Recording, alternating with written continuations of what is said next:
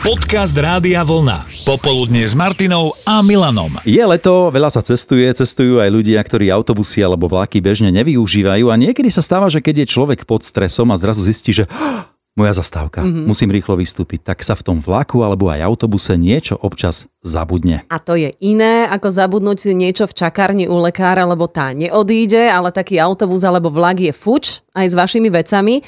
A v jednom z našich popoludní s Martinou a Milanom sme medzi poslucháčmi Rady a Vlne zisťovali, aké sú v tomto smere ich zážitky. No a poslucháčka Jarka tiež chvíľko zostala v nemom úžase. No, išli sme na svadobnú cestu, alebo teda išli sme s pokrovcov po svadbe pozrieť a ide o to, že v Margetanoch menia rušeň.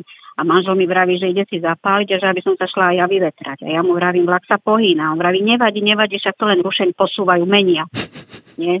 Ja vravím, však teda dobre, no tak viackrát testoval, tak asi vie.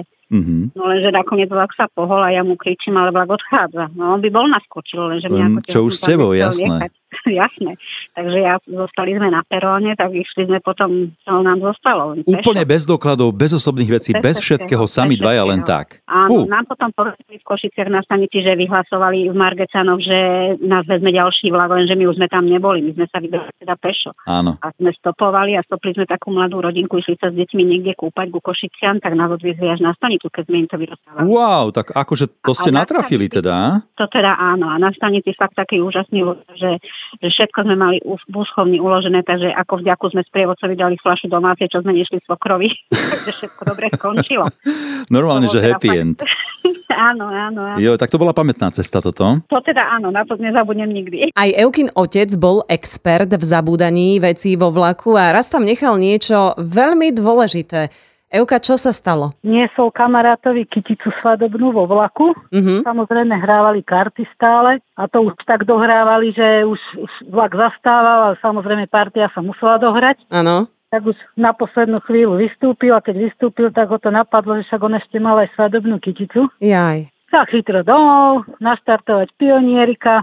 Mama medzi tým už telefonovala na stanicu, tak na tretej zastávke potom už dobehol vlak, no Mhm. a chvála Bohu, kytica tam bola. Mohla byť aj svadba. Takže dobre sa to skončilo našťastie. S Kyticou to dobre dopadlo, aj, aj manželstvo, myslím si, svadba bola dobrá. A to je dôležité, dobré konce, lebo poslucháči písali aj o veciach, ktoré sa im nikdy nevrátili. Napríklad takmer nový zabudnutý notebook vo vlaku pred Vianocami. Niekto si pomohol s darčekom. Ó, No veru, človek hneď zosmutne, keď e, o niečo také príde, keď niečo také zabudne. Ešte pokiaľ sa to miesto nehýbe a hneď sa tam vrátime, tak je veľká šanca, že to nájdeme. Ale keď niečo zabudnete v odchádzajúcom autobuse alebo vlaku, stáva sa z toho naozaj sná naháňačka a neraz aj akčná. A ten najbližší príbeh opäť súvisí so svadbou. No, Dada bola čerstvá mladomanželka. Pôvodne to vyzeralo tak, že to bol ten dôvod, prečo si odkladala snubný prsteň aj s obrúčkou do peňaženky, že ešte nebola teda zvyknutá nosiť ich na rukách, ale bolo to trošku inak. Ja som bola študentka a cestovala som vlastne vtedy do Nitry na fakultu, kde sme mali telocvik.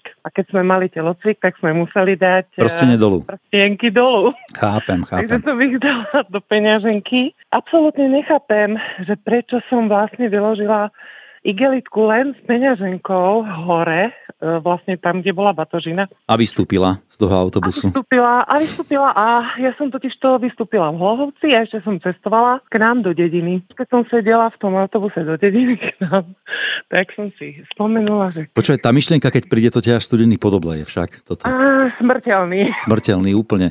Ako sa to vyriešilo, povedz. Ja som fakt nevedela, že čo robiť. Ja som prišla domov s pláčom a manžel vlastne bol zamestnanec Sapky. Aha, Tak vedel, že treba volať dispečerovi, ktorý vlastne nám presne dá pokyny, aké šťastie. že, že kde má tam ten e, autobus Aha. prestoj. Dispečer to presne vedel, že v Piešťanoch bude stať hodinu. Ja som presne vedela, že biely autobus musíme hľadať, tak sme utekali autom vlastne do Piešťan. A normálne Len si sa proste peňaženka. dostala do toho autobusu a všetko na svojom mieste. Áno, Peňaženka, my sme- aj prsteň, aj tak. Áno, všetko ma tam čakalo a to bol taký pocit, že ako manžel, keď som prišla domov, zahlasil, že koniec manželstva. lebo som stratila. Tak to bol Aj, koniec a ja. toto bolo také, že znovu zrodenie. Áno, a toto bolo znovu zrodenie manželstva a trápime sa už spolu 34 rokov. A k tomu len toľko, že čo vás nerozdelí, to vás posilní. A poďme na ten posledný príbeh, s ktorým sa nám ozval Peťo. Peťo je vodič autobusu a teda najlepšie vie, čo všetko tam ľudia vedia pozabúdať. Už pána Beka, tých dážnikov, to môže mať obchod s ním. Hej, koľko si ponachádzal? No, strašne veľa. To je pomaly na dennom poriadku. Keď zaprší, tak vždycky sa niečo nájde. U vás v rodine sa dážniky nekupujú? Nie, nie, určite nie. To nie. Dokonca ešte každému dávaš do daru, keď má náhodou nejaký sviatok, tak vie, že od Petra dostane dážnik. Výborne. Ale e, jedna topka v tvojom prípade, čo si nám napísal, jedna pani prišla tam s koľkými deťmi? Šesť ich mala. A odišla z autobusu s koľkými deťmi? no, S piatimi. Ako to bolo, povedz. Nepoznal som ich, ale išli na vlak. Mala týchto 6 detí, najstaršie malo asi 8 rokov. A Mhm. veľa mm-hmm. batožiny.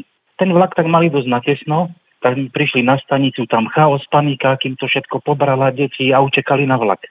No a ja som potom si prebehol autobus, to sa robí Mhm. bežne. A teraz pozerám a tam taký zo trojročný chlapček si sedí, Mm, súky, môj. ťahá, spinka, Jej. pána Beka. Čo ja s ním budem robiť? Aké má plienky? Trojky, štvorky, stunár, kde kúpim teraz? Čo mu dám, bagetu z pumpy? Alebo No, vidíš, dážnik zoberieš a dieťa nie domov. Pekné od teba. No a nemáme oddelenie strádaná, ale zónu, kde ho dám, reku. No ale potom po čase pozerám a celá tá perepuť beží ku mne. Dobehla nazad, chlapčeka si zobrala a ten stále spal, ten ani nevedel, že čo sa deje. Jej, takže on to ani svojim deťom nebude môcť rozprávať, lebo on si to ani, ani nepamätá, ani o tom nevedel, že čo sa stalo. No našťastie, dobre sa to skončilo. Končilo aj vlak stihli, lebo me... Aj vlak stihli.